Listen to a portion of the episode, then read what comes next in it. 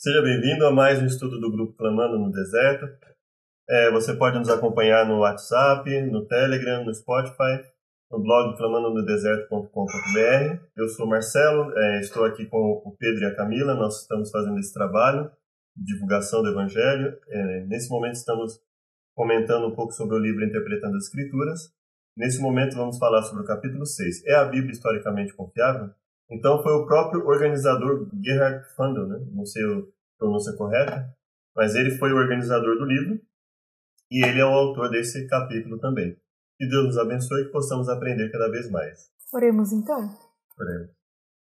Querido Deus, amado Pai, mais uma vez estamos aqui para poder estudar um pouco mais da tua palavra, ter um pouco mais de entendimento da tua vontade sobre a nossa vida. Amém. Pedimos a orientação do teu Santo Espírito nesse momento, que venha nos ajudar, nos auxiliar e a tirar todas as dúvidas que são necessárias para o nosso crescimento espiritual. Amém. Pedimos também para todos que para todos aqueles que estarão ouvindo e aprendendo um pouco mais de ti também, que eles possam ricamente abençoados. E é isso que eu te peço agradeço em nome de Jesus. Amém. Amém. Então, o capítulo 6 é a Bíblia historicamente confiável? Em 1947, ocorreu uma descoberta que se tornou o achado arqueológico mais importante do século XX. A história começa em fevereiro ou março daquele ano, quando um pastorzinho beduíno chamado Mohammed procurava uma cabra perdida. Ao lançar uma pedra na abertura estreita de um despenhadeiro no lado oeste do Mar Morto, cerca de 10 quilômetros ao sul de Jericó, o garoto percebeu surpreso o som de cerâmica se partindo. Ao examinar mais de perto, teve uma visão surpreendente. No piso da caverna encontravam-se grandes potes de cerâmica, dentro dos quais haviam sido acondicionados rolos de couro, envolvidos em panos de linho. Por terem sido os potes cuidadosamente lacrados, os rolos estavam em excelente estado de conservação, mantidos assim havia quase 1900 anos. Foram obviamente postos ali antes da queda de Jerusalém, em 70 depois de Cristo interessante, né? Como foi achado, tipo, um, um escrito assim tão importante, né? Que é um escrito do Mar Morto e de repente foi achado a, ao acaso, né? À procura de uma cabra. Uhum. E também a gente vê que foi cuidadosamente lacrado, provavelmente eles também acho que pensavam, né, em preservar mesmo, né? Então por isso que eles estavam assim tão bem conservados, né? E até o, quando eles conseguiram verificar a, a idade desses, desse material, né? O momento em que, que eles teriam sido escritos, foi um achado é, extremamente grandioso, né? Foi é, uma revolução, vamos dizer assim, né, no estudo bíblico, no sentido de achar escritos extremamente antigos e é, mostraram a confiabilidade da Bíblia, como nós vamos ver nos outros slides, né? Até a descoberta dos rolos de Corão, escrito entre o terceiro século antes de Cristo e o primeiro século depois de Cristo, as cópias mais antigas do Antigo Testamento consistiam em um fragmento de Deuteronômio 6.4, papiro Nash, datado do primeiro século antes de Cristo. Alguns fragmentos da coleção da Geniza, almoxarifado de sinagoga do Cairo, e remontava ao quinto século depois de Cristo, e o texto maçorético, produzido entre o nono século e o século XI depois de Cristo. O mais antigo e completo manuscrito hebraico do Antigo Testamento ainda existente, Códice de Leningrado, remonta à primeira década do nono século depois de Cristo. A grande importância dos rolos do Mar Morto reside, portanto, no fato de os documentos mais antigos datarem de apenas 200 anos depois da conclusão do último livro do Antigo Testamento. Aqui mostra a importância né, desse descoberta, que todos os manuscritos do Antigo Testamento mais antigo era do depois de Cristo, né? O mais antigo ali, o primeiro século, e nós vamos ver que esse manuscrito foi antes do antes de Cristo, né? Isso. É, a gente tem a, o, o, fragmento de Deuteronômio, né, que era antes de Cristo, mas assim, é extremamente pequeno, né? Dizer, uma, era só um, uma amostra grátis, vamos dizer assim, né? Do que, do que precisava ter. E aí, com a descoberta do, dos rolos do Mar Morto, principalmente é, considerando a data, né? Ou seja, 200 anos depois da conclusão do último livro do Antigo Testamento, considerando, pelo menos considerando a, a visão tradicional da, da escrita, né? da autoria e do, da, da época de escrita. Então, nós temos aí um, um, um achado né? É, extremamente valioso que veio nos, nos ajudar não só a, a verificar a, a precisão dos livros, como mostrar também a providência de Deus no sentido de nos ajudar diante, principalmente diante de um momento em que a Bíblia foi é, duramente atacada, né? Estava sendo duramente atacada, o descrédito estava sendo cada vez mais lançado sobre ela, né? Embora as duas cópias de Isaías, descobertas na caverna de Qumran, nas proximidades do Mar Morto em 1947, fossem mil anos mais antigas que os manuscritos mais velhos conhecidos, 980 d.C., verificou-se que eram literalmente idênticas ao texto de nossas Bíblias hebraicas tradicionais, em mais de 95% dos casos. Os 5% de dessemelhanças ficavam por conta principalmente de erros acidentais de escritas e variações ortográficas. Mesmo os fragmentos do Mar Morto de Deuteronômio e Samuel, que apontam para uma família de manuscritos diferentes daquela que serve de base para o nosso texto hebraico recebido, não revelam nenhuma diferença na doutrina nem no ensino. Não afetam em nada a mensagem da revelação. Isso vem complementando o vídeo anterior, né? Que vimos dos possíveis erros, entre aspas, da Bíblia. E um manuscrito com uma, quase um milênio, né? De diferença entre eles, houve só cinco, menos de 5% de diferença entre o mais antigo, que é esse do Mar Morto, com base no, nos mais recentes. Né? Exato. E o interessante, né, Pedro, que Pedro Camila, né, que nenhuma dessas diferenças revelaram nenhuma intenção de se alterar o texto, de se alterar algum ensino, né? Uhum. É, ou seja, a intenção de transmitir exatamente o que estava escrito ficou bem clara, né, na, nesse achado e mostrou o quanto a, a, é, os copistas foram é, honestos em, em transmitir exatamente o que eles tinham recebido, né? A transmissão do Novo Testamento, todos os livros do Novo Testamento foram escritos durante a segunda metade do primeiro século. Gálatas e as duas cartas aos Tessalonicenses por volta de 50 depois de Cristo. E o Evangelho de João e o livro do Apocalipse por volta de 90 a 100 depois de Cristo. A semelhança do Antigo Testamento, todos os autógrafos do Novo Testamento se perderam, Apesar disso, temos hoje mais de 5 mil manuscritos gregos do Novo Testamento. Isso só foi possível porque seus livros ah, foram amplamente copiados e disseminados no mundo antigo. Nenhum outro livro da antiguidade possui de longe tão grande número de cópias intactas. Se formos comparar, a Ilíada de Homero ocupa o segundo lugar com apenas 643 manuscritos existentes, e o primeiro texto de Homero preservado e completo data do século XIII. Essa é uma das provas que mostra que a Bíblia realmente é historicamente confiável, né? Tem muita cópia. E se tivesse grandes alterações, aí poderíamos ter alguma dúvida, né? Mas em meio a tanta cópia, mostra que isso foi muito bem preservado pelos copistas, né? Isso, ou seja, é, eles, é, assim como no caso do, do, dos escritos de Gênesis e Malaquias, né? A gente percebe que houve a intenção de preservar os ensinamentos, não houve a intenção de manipular ensinamentos no decorrer do tempo, né? É, houve diferenças de que, que, não tem nada a ver com a Bíblia, né? Diferenças de interpretação durante o, a, os séculos, né? E isso se revelou no, nos, nos sínodos, né? Na, nos concílios, é, nos livros escritos, mas quando a gente vai para a Bíblia, a gente vê que a base é a mesma. A única coisa que mudou foi a interpretação em relação ao que estava escrito, né? Mas o escrito é o mesmo. E a gente percebe aqui, é, se a gente considerar 5 mil manuscritos e considerarmos que foram 27 livros distintos, né? É, a complexidade disso é muito maior do que se analisar, por exemplo, a Ilíada de Homero, que é um material, um material só, né? E aí nós temos 643 manuscritos, e o primeiro preservado e completo datando do século XIII. E aí nós temos manuscritos muito mais antigos, uma complexidade muito maior para lidar, porque foram livros que foram escritos e que foram preservados no decorrer de mudanças de pensamento, perseguição religiosa, de intenção de, é, de desenvolvimento de crenças extrabíblicas. E ainda assim nós vemos que os manuscritos eles são perfeitamente confiáveis, né? E isso nos ajuda bastante a ter uma garantia maior quando a gente vai pegar a Bíblia, ler, para poder verificar qual a interpretação mais se aproxima do texto. Se nós não tivéssemos um texto é, confiável, Aí ficaria difícil saber qual interpretação está correta, né? Porque uma interpretação poderia estar correta considerando um grupo né, de mil manuscritos, outra interpretação poderia estar correta considerando um grupo de outros mil. Então, assim, ficaria muito difícil estabelecer, né? É, uma interpretação confiável da Bíblia, porque se os manuscritos não fossem. Como eles são confiáveis, né? Principalmente em termos de ensino, tá lá, é, os ensinos estão perfeitamente preservados. nós temos uma tranquilidade maior para fazermos nossos, é, nossas campanhas de evangelismo, interpretação bíblica, é, livros de interpretação e de é, exegese, hermenêutica, etc. Né? O documento mais antigo é um pequeno fragmento de papiro chamado P52, datado de cerca de 130 d.C., contendo porções de João 18, 31 33 e 37 38.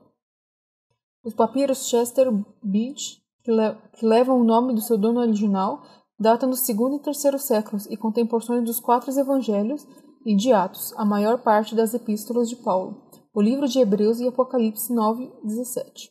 Da mesma época, temos os papiros de Budner, que também levam o nome do dono, e contém os evangelhos de Lucas e João e as cartas de Judas e 1 e 2 Pedro. Esses papiros são todos originários do Egito, onde o clima árido ajudou a preservá-los.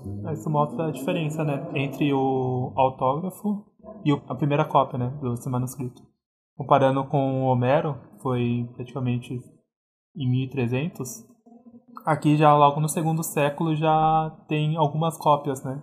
Exatamente. E aí, assim, eles chegam, é, considerando que essas cópias já é, elas tinham sido escritas e elas já eram cópias, né? Ou seja, elas já eram resultado de, da manutenção de ensinamentos que existiam muito antes. Então a gente consegue aí, é, vamos dizer, é, refutar, né? E contra esse ensinamento que, que tem sido colocado, por exemplo, de que o Jesus bíblico ele teria sido criado, né? É, por exemplo, Gesa Vermes, né, que fala sobre uh, o autêntico Evangelho de Jesus, ou eu esqueci o nome do, do, outro autor que fala, né, o que Jesus disse, o que Jesus não disse, sei se foi Bart, mas eu esqueci o nome dele, que é assim, essa ideia de que o Jesus religioso teria sido criado e que Jesus teria sido um bom ensinador, mas que na verdade muita coisa que está na Bíblia teria sido uma, uma manipulação doutrinária. Então, esses achados, eles mostram que, na verdade, por mais que uma pessoa não queira acreditar no que está escrito, ela dificilmente vai conseguir derrubar a validade daquilo que está escrito. Né? O desenvolvimento, por exemplo, quando nós apontamos os livros de Paulo ali nos, é, no, no, ano 50, ali, é, próximo ali da, da época da morte de Jesus, próximo o suficiente para a gente verificar que é perfeitamente possível que eles tenham é, preservado na memória os ensinamentos e transmitido os ensinamentos exatamente como eles receberam exatamente como eles viram, né? Assim como eles testemunharam eles viram, eles transmitiram eh, esses ensinamentos e esses ensinamentos se mantiveram. Então isso nos ajuda muitas vezes a, a contrastar, a ir contra, a verificar que muitas acusações que são feitas em relação ao que, o que realmente teria sido escrito na Bíblia, elas não têm fundamento, né? Então assim, é, a gente percebe que ela é não, não apenas confiável, mas que nós podemos é, desenvolver um contexto adequado quando nós comparamos o que Jesus disse, o que Paulo disse, o que Pedro disse nas suas cartas, e, é, e comparando isso, verificar que não houve nenhuma intenção de se manipular o ensinamento inicial de Jesus ou de dar a ele um status maior do que ele realmente queria, alguma coisa nesse sentido, né? Os manuscritos do Novo Testamento mais completos, escritos em velino, pergaminho, pertencem ao quarto século. O Códice Sinaítico, descoberto por Constantin von Tischendorf no Mosteiro de Santa Catarina, no sopé do Monte Sinai. Data de meados do quarto século e contém o Novo Testamento grego inteiro. O Códice Vaticano, da Biblioteca do Vaticano, ligeiramente mais antigo que o Sinaítico, contém o Novo Testamento até Hebreus 9,14. As bases textuais do Códice Vaticano são consideradas mais valiosas de todos os manuscritos existentes do Novo Testamento Três outros importantes manuscritos são o Códice Alexandrino, o Códice Beza e o Códice Efraim, do V século. Ah, não, todos são bem antigos, né? Tipo, primeiro, segundo, aqui, no caso, quarto, quinto século, né? São todos bem, assim... E o Código Vaticano, pelo menos até onde eu sei, né? O Código Vaticano, ele é chamado de Código Vaticano não porque o Vaticano criou ele, né? Não porque o Vaticano desenvolveu ele, mas porque está guardado no Vaticano, né? Então é por isso que é hum. chamado Códice Vaticano, né? Porque senão alguém pode falar assim, nossa, o Vaticano desenvolveu um, um códice, né? Um... Então o Vaticano é bem antigo, é, existe faz muito tempo e tal. Na verdade não é. Eles só preser... É, guardaram esse, esse código, né? Esse códice, mas não, não foram eles que escreveram, né? Esse, essa cópia. Crítica textual do Novo Testamento. Não há, conforme vimos, nenhuma coleção literária na história que apresente tal riqueza de manuscritos como o Novo Testamento, mas é justamente esse fato que acarreta problemas. Quanto maior a quantidade de manuscritos, mais são as variantes textuais criadas pelos erros dos escribas. O erudito inglês em língua clássica Sir Frederick Kenyon declarou é reconfortante afinal descobrir que o resultado geral de todas essas descobertas e de todo esse estudo ajuda a fortalecer a prova da autenticidade das escrituras e firmar nossa convicção de que temos em nossas mãos, em sua integridade essencial, a genuína palavra de Deus.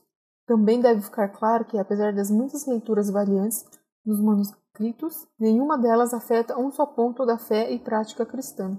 Basicamente, assim, ele colocou a conclusão dele, né? Claro que para a gente poder confirmar essa conclusão, a gente precisaria analisar item por item. Mas, se, é, por exemplo, uma forma de, de, verificar isso é quando nós, por exemplo, é, se, se, alguém quiser ir na internet, por exemplo, tem sites aí que mostram é, conteúdo de, das cópias, né?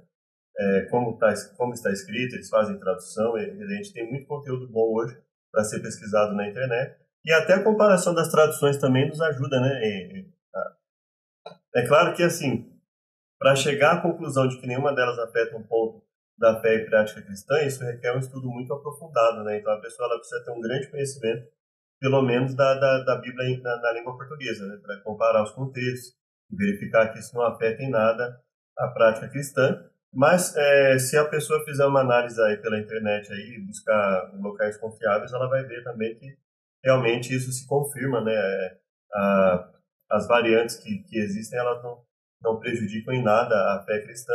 O máximo que vai acontecer é, em um ponto aqui, dar, dar, dar um pouco mais de força para uma pessoa que defende essa doutrina, a doutrina A, e um pouco mais de força para quem defende a doutrina B, mas as doutrinas essenciais da salvação em Jesus Cristo, é, de Deus falando com o seu povo, restaurando, é, a forma como Ele quer que nós vivamos. Então, é, isso, se a gente for analisar, a gente vê que não tem nenhum nada que prejudique nesse sentido. Né? ou seja, é não apenas confiável, como nos ajuda a ter um pouco mais de tranquilidade de que o que nós estamos aprendendo dentro da Bíblia é, é realmente aquilo que Deus quis transmitir. Né? E aí a pessoa vai só ter o trabalho de analisar as interpretações em torno disso. As evidências da arqueologia. Sala de Hammurabi, 1700 a.C. Foi encontrada por arqueólogos franceses no inverno de 1901-1902, em Susan, a Susan bíblica, Deuteronômio 8.2, e está agora exposta no Louvre, em Paris. Contém cerca de 280 leis, muitas das quais surpreendentemente similares às leis mosaicas. Estela de Merneptah, 1200 a.C encontrada por Sir Flinders Petrie no Templo Mortuário de Tebas. Foi publicada em 1897. Acha-se exposta hoje no Cairo. A coluna com sua inscrição celebra a vitória do faraó Merneptah, 1213-1203, sobre as forças rebeldes em suas possessões asiáticas. Contém a mais antiga referência ao povo de Israel no mundo antigo. Então a gente vê aqui a, a validade histórica de, é, que Moisés colocou em lá, de que as leis que Moisés colocou realmente, elas existiram, elas foram, não só existiu antes, mas muita coisa do que ele colocou, é, isso valida né, é, a, prática, a prática do povo de Israel, a existência do povo de Israel como, como um, um, povo antigo, é, que teve esse desenvolvimento. E o fato delas serem similares às leis mosaicas muitas vezes é visto como uma, é, que Moisés tivesse copiado, né?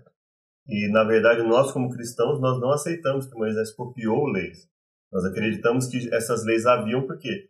Nós acreditamos que essas leis haviam porque Deus já havia guiado seu povo desde o começo da criação. E isso se repercutiu, é, inclusive, nas leis que, que o povo viesse a fazer, ainda que o povo, muito do, do, dos povos não seguissem as leis, né? E não que, é, nós não acreditamos que Moisés simplesmente copiou leis que já existiam de outros povos, mas que Deus o orientou a usar, dentre, dentre leis existentes ou similares, as que Deus é, considerava melhores para conter o povo, para auxiliar o povo naquele momento. E considerando o, a, a característica de muitas leis, é, nós entendemos que elas existiam desde antes e continuaram a existir, né? ou seja, são leis de conteúdo é, universal. Então não haveria por que elas não terem existido antes e não terem permanecido depois. Só para a gente ter essa noção de que para aqueles que enxergam a Bíblia como um mero produto cultural, eles simplesmente vão falar assim: ah, Moisés pegou um grupo de leis que estava lá, copiou alguma coisa que na verdade não foi assim. Nós acreditamos que isso foi guiado por Deus e Deus escolheu o, que, o que ele considerava como de melhor para conter o povo naquele momento. Né? E, e, em muitos casos, para conter o povo desde sempre. Desde, a, desde antes da queda, durante a queda de Adão e Eva, depois de Jesus Cristo. Né? existe muito também essas dificuldades, né? De. que eu já ouvi falar, né? Que até as histórias bíblicas, parece que elas têm similaridade com outras, né? Da criação também, outras. Isso. Lendas folclóricas, né? E aí fica nessa, ah, mas quem escreveu primeiro? Aí o manuscrito mais antigo às vezes acaba tendo essa relevância, né? Mas é, não somente das leis, né? Mas, mas muitas histórias são elas têm essa semelhança, né? Acho que um acaba sempre ouvindo falar e vai tipo que nem telefone sem fio, né? Vai crescendo, vai vai só copiando e mudando conforme a cultura do local, né? É, o que, o que me surpreende às vezes, por exemplo, é quando alguém vai falar do sábado, né? E fala assim, ah, o sábado, produto cultural, e aí eles tentam olhar como se não existisse o evento sábado, né? E a, quando nós é, quando nós acreditamos que a Bíblia, o que a Bíblia escreveu foi verdadeiro, então o sábado existe desde o momento em que Deus criou o ser humano. Né? Uhum. Então, evidentemente, isso, é, e a semana de sete dias existe desde que Deus criou o ser humano. Então, evidentemente, a, a, considerando isso como um fato histórico verdadeiro, isso vai repercutir na história da, da, das civilizações, né? Civilizações uhum. que tinham uma semana de sete dias, é, civilizações que tinham ensinamento a respeito de como tratar uma pessoa que cometia crimes, como tratar uma pessoa, é, por que, isso era considerado certo, isso era considerado errado, que Deus é, ainda que muitos tivessem rejeitado e manipulado o que Deus é, havia deixado para o povo, nós acreditamos que muito antes da, de, de haver algo escrito, que Deus já coordenava o seu povo, né? A arqueologia pode ajudar a confirmar certos acontecimentos históricos ocorridos no passado. Mas o máximo que a arqueologia pode fazer é demonstrar a verdade de algum acontecimento histórico. Ela não pode, por exemplo, confirmar a verdade do milagre, Chegamos, pois, ao ponto em que temos que aceitar a mensagem da Bíblia pela fé, e não podemos depender da arqueologia para isso. 3. A Pedra Moabita, 850 a.C. Está exposta no Louvre. A pedra relata a história da rebelião do rei Moabita, Mesa, contra o rei de Israel. O achado completa a narrativa das relações de Israel com Moab, conforme registrado em 2 Reis 3. É, reforça mais a parte histórica mesmo, né? E é. realmente o que foi escrito realmente aconteceu, e né? histórias inventadas. O Obelisco Negro de Salmaneser, III, 840 a.C. Foi descoberto em 1846 por Layard, em Nimrod. Está exposto no Museu Britânico. Traz o desenho do rei israelita Jeú pagando tributo ao rei assírio e fornece provas extrabíblicas da dominação da Síria sobre Israel, bem como da existência de Jeú, rei de Israel, 1 Reis 19 e 16. O prisma de Tero, 690 a.C., está no Museu Britânico encontrado em Nínive. Narra as campanhas militares de Senaqueribe, rei da Síria. A passagem mais conhecida descreve o mal-sucedido cerco de Senaqueribe contra Jerusalém, nos dias de Ezequias, conforme registrado em 2 Reis 19 e Isaías 36 e 37. Ao admitir que não conquistou Jerusalém, o relato assírio concorda tacitamente, subentendidamente, dá a entender, com o relato bíblico. A estrela de Tel Dan, nono ou oitavo século antes de Cristo, é uma coluna de basalto preto erigida ao norte de Israel por um rei arameu, contendo uma inscrição aramaico para comemorar sua vitória sobre os antigos israelitas. Embora restem apenas porções da inscrição, lê-se claramente a expressão Casa de Davi, 1 Samuel 20:16. Jurão, filho de Acabe, 2 Reis 8:16, também figura na inscrição. As Crônicas Babilônicas, sexto século antes de Cristo. São tabletes de argila que apresentam um relato conciso dos principais acontecimentos internos da Babilônia. Descrevem a queda de Nínive em 612 a.C., Anias 2, 13 e 15. A batalha de Carquemes e a submissão de Judá em 605 a.C., 2 Reis 24, 7, Daniel 1, 2. A tomada de Jerusalém em 597 a.C., 2 Reis 24, do 10 ao 17, e a queda de Babilônia para os persas em 539 a.C. Isaías 45:1, Daniel 5:30. Quando fala da queda de Babilônia, as crônicas referem-se a Belsazar, Daniel 5:1, que foi corregente com seu pai Nabonido, o último rei de Babilônia. A inscrição de Pôncio Pilatos, primeiro século depois de Cristo, foi encontrada em 1961 no Teatro de Cesareia Marítima, a cidade de residência de Pilatos, na Palestina. Entre as poucas linhas ainda legíveis estão as palavras: Pôncio Pilatos, governador da Judéia. A inscrição é a primeira prova arqueológica da existência de Pilatos, perante o qual Jesus foi julgado e condenado à morte. Inscrição sobre Politarcos. Para os, para os críticos do Novo Testamento, Lucas se equivocou ao chamar os principais magistrados de Tessalônica pelo nome grego de Politarchos, isto é, autoridades. Atos 17:6. Um título não encontrado na literatura clássica acessível, mas na última metade do século XIX foram encontradas nas cidades de Macedônia, incluindo Tessalônica, diversas inscrições que utilizavam esse termo. São vários pontos assim meio que provando né, a veracidade histórica da, da Bíblia, né? Mas aí entra também aquela parte que falou, né, de, de assim, não pode comprovar se o milagre realmente aconteceu. Mas pelos pontos históricos, a gente já vê a confiabilidade bíblica. A confiabilidade, né, que a Bíblia ela apresenta. Isso. E por essa confiabilidade que nós acreditamos que o, o, o relato dos milagres não foram inventados, né? Eles foram colocados é, com a intenção de relatar algo que eles realmente tenham visto e ouvido, né? E isso ajuda bastante, inclusive, a considerar a, a, a linguagem bíblica, a, a, própria linguagem bíblica também foi uma linguagem adequada para relatar os eventos, né? Então, assim, tudo é, mesmo nos detalhes, ou seja, por exemplo, é difícil imaginar que alguém iria se prender a um termo usado por Lucas para questionar alguma coisa a respeito do que ele escreveu, né?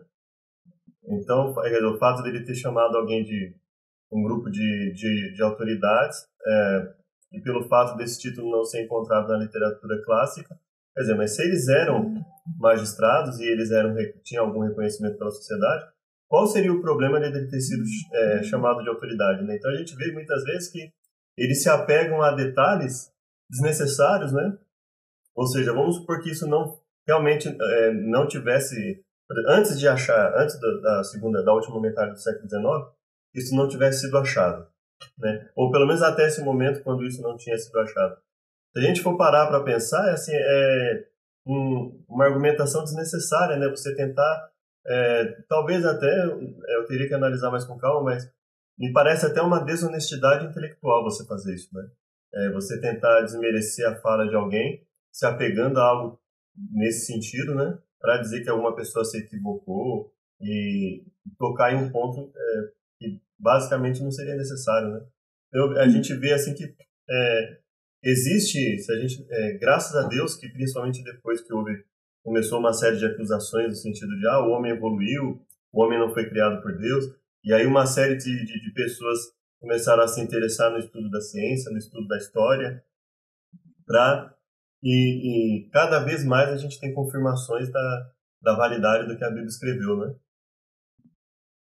Nesse caso aí de Lucas, acho que o ponto que eles talvez queiram levar que não foi escrito no primeiro século, provavelmente foi escrito depois, uma coisa desse sentido, né?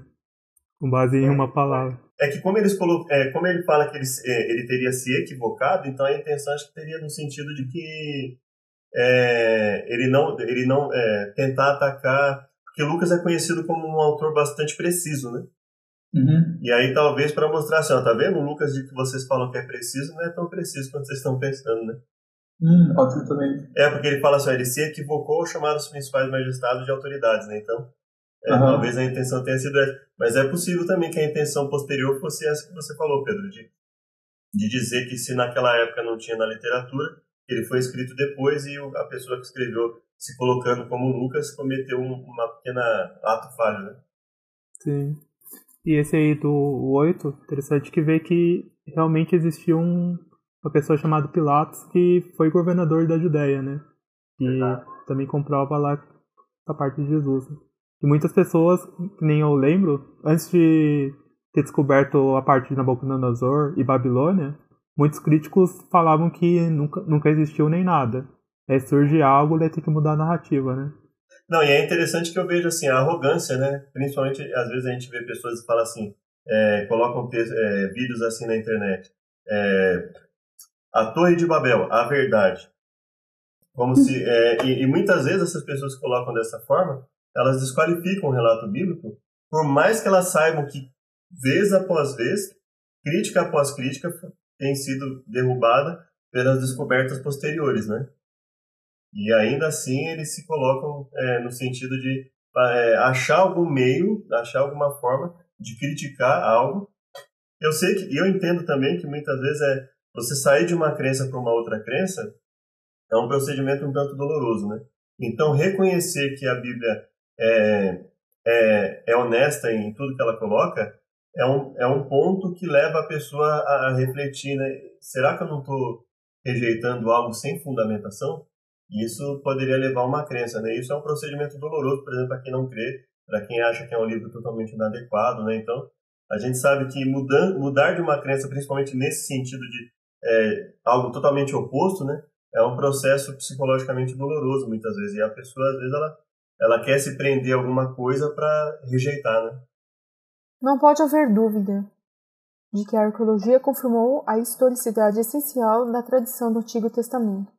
Pode-se afirmar o mesmo sobre o Novo Testamento. A respeito de Lucas, escreve o historiador do Novo Testamento. Bursi.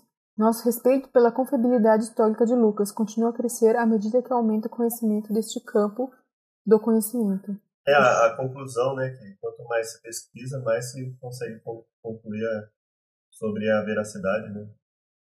No caso uhum. de Lucas, a, a precisão com que ele escreve, né? A evidência da profecia. Daniel 2. O livro de Daniel foi escrito no sexto século antes de Cristo. As suas profecias dão provas de que Deus está no controle da história humana. Daniel interpreta a imagem metálica no capítulo 2 como quatro impérios mundiais sucessivos, começando com Babilônia como o primeiro império, 268. O quarto império seria seguido por muitos pequenos reinos ou nações, simbolizados pelos dez dedos, 241-43. Esses países continuariam existindo até o estabelecimento do reino de Deus na Terra, 244, simbolizado aqui pela pedra cortada sem auxílio de mãos, que esmiuça a imagem, 234. Essa profecia encontrou notável cumprimento na história e Babilônia foi sucedida por três outros impérios mundiais, Medo-Pérsia, Grécia e Roma.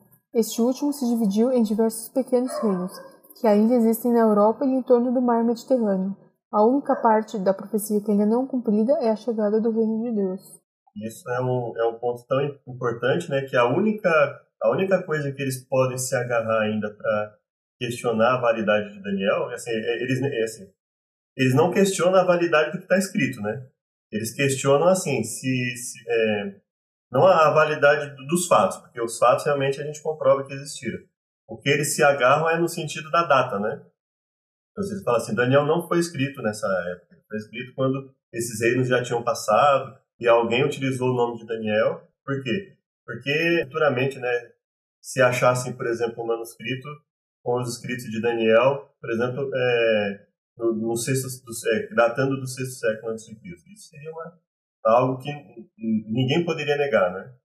Mas eles ainda se agarram ao, ao sentido de que, olha, é, tudo bem, Daniel escreveu, ele foi preciso, realmente tudo que, ele escreveu, que está relatado por nome, realmente ocorreu, mas não foi ele que escreveu. Foi escrito depois, pode até ter sido algum Daniel que escreveu, mas não foi o mesmo, ou alguém que escreveu e colocou o nome de Daniel, porque... É, por quê? Porque eles não podem aceitar o fato de que é, o sobrenatural é um ser altamente inteligente, capacitado e conhecedor de, de tudo, inclusive do futuro, é, tenha dado uh, essas informações para Daniel, né? Então eles se agarram a isso. Mas a gente percebe assim, ó, o texto está correto, está exato. O que ele falou aconteceu, a sequência dos reinos é exatamente como ele colocou, mas, assim, é, é então eles se agarram nesse sentido, ó, não foi ele que escreveu. Né? Então, mas a gente vê que a evidência do relato comprova a veracidade da Bíblia. Né? O, que, o máximo que eles podem dizer é especular, porque ele né, não tem prova disso, é especular como eles especulam, só não foi Daniel que escreveu, isso é uma mentira e foi tudo inventado para dar a entender que, que ele conheceu o que ia, é, ele sabia o que ia acontecer no futuro. Né? A evidência da profecia. Miqueias 5.1 De acordo com a profecia de Miqueias 5.1, o Messias nasceria em Belém.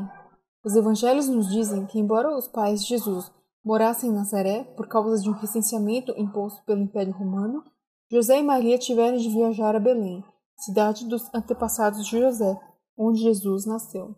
É, é, eu, não, eu não colocaria isso como uma evidência né, da profecia, porque isso depende da aceitação de que Jesus é o Messias. Né? Você colocar é, um relato de que uma pessoa nasceu em determinado lugar não, é, não tem o mesmo peso de, por exemplo, você falar exatamente é, os reinos que vão seguir em sequência na, na, história, né? Então não seria bem uma evidência. Talvez um ah, é assim para o cristão isso é uma seria um indício de que Jesus é o Messias, mas uhum. não seria uma evidência de que a, a, a Bíblia, é, vamos dizer assim, não, não seria algo uma evidência é, favorável à Bíblia no sentido de que o que ela fala efetivamente acontece, né?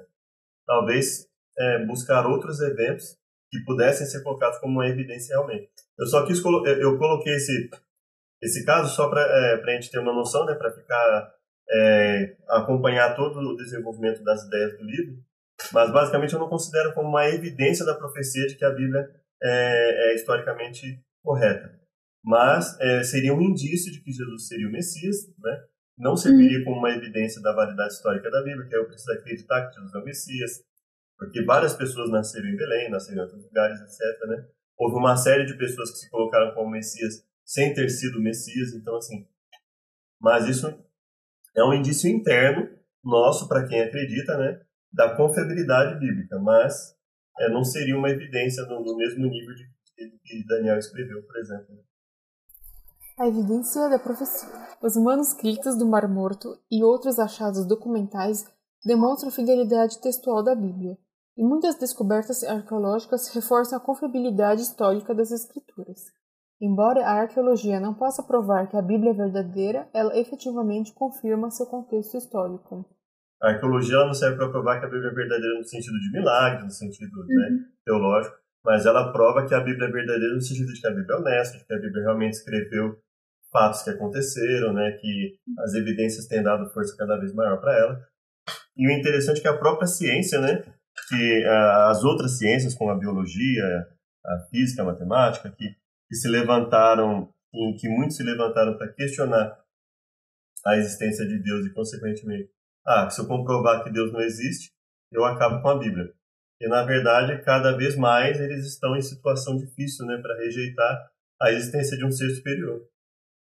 Por mais que eles digam assim, ah, pode ser um ser, mas não, não necessariamente o ser que a Bíblia descreve, mas considerando que isso iria derrubar a Bíblia, agora algo que foi que surgiu para derrubar a crença na, na Bíblia e, em qualquer ser sobrenatural é, acabou deixando os próprios estudiosos que afirmavam isso numa situação cada vez mais difícil, né? Então, aí surgiu aí o design inteligente, assim como surgiu a arqueologia, mostrando cada vez mais a, a, a, via, a que é viável, que o que a Bíblia coloca, um ser, é, nós cremos numa trindade, mas assim, ao menos um ser altamente inteligente, que existiu, que criou tudo, se desenvolveu, e basicamente o que diferencia agora o escrito da Bíblia com o que a gente conhece a respeito da, a, da viabilidade da existência desse ser é o caráter dele, né? Se ele realmente se preocupa conosco, como a Bíblia coloca, ou se ele apenas criou e deixou, né? Criou e falou, ah, agora vocês se viram, né? Então, é, basicamente essa é, é, o questionamento, mas eu creio que questionar a, a existência de Deus, questionar a viabilidade histórica da Bíblia foi algo que começou muito forte mas que cada vez mais os estudiosos que, que defendem a Bíblia têm conseguido é, mostrar que, olha, não, não é bem assim como as pessoas estão falando. A Bíblia é, é, é válida, ela é viável historicamente. A existência de milagres, considerando a existência, a viabilidade da existência de um ser superior, é perfeitamente possível. Então, to, todo questionamento que poderia tornar a Bíblia é, não razoável, né, não razoável estudar a Bíblia, eles têm gradativamente sido derrubados e nos permitindo aí é, acreditar que nós temos uma esperança bastante razoável, uma esperança que pode ser pregada e que pode se confirmar no futuro com a vinda de Jesus, inclusive, né? E, ou seja, não é uma esperança baseada no vácuo, numa falta de, por quê? Porque o cristão é burro, o cristão não, não, não quer olhar para os fatos, não. O cristão simplesmente olha para os fatos e fala, olha, é perfeitamente viável que ele exista, é perfeitamente viável que ele se que é, se importe conosco e que vá um dia nos restaurar a um plano que, que era o plano inicial que ele possuía, né? Então, graças a Deus, nós terminamos mais um estudo, né? Deus nos abençoe. Senhor Deus, muito obrigado por mais um estudo. Muito obrigado por usar essas pistas para mostrar melhor a confiabilidade histórica da sua palavra. Gostamos de ter mais fé em ti e estudar mais essa santa palavra para descobrirmos mais essas preciosas verdades. Amém. Abençoar cada um também que assistiu este vídeo. Pedido e agradecimento em nome de Jesus. Amém. Amém. Obrigado a todos e até o próximo estudo. Deus abençoe.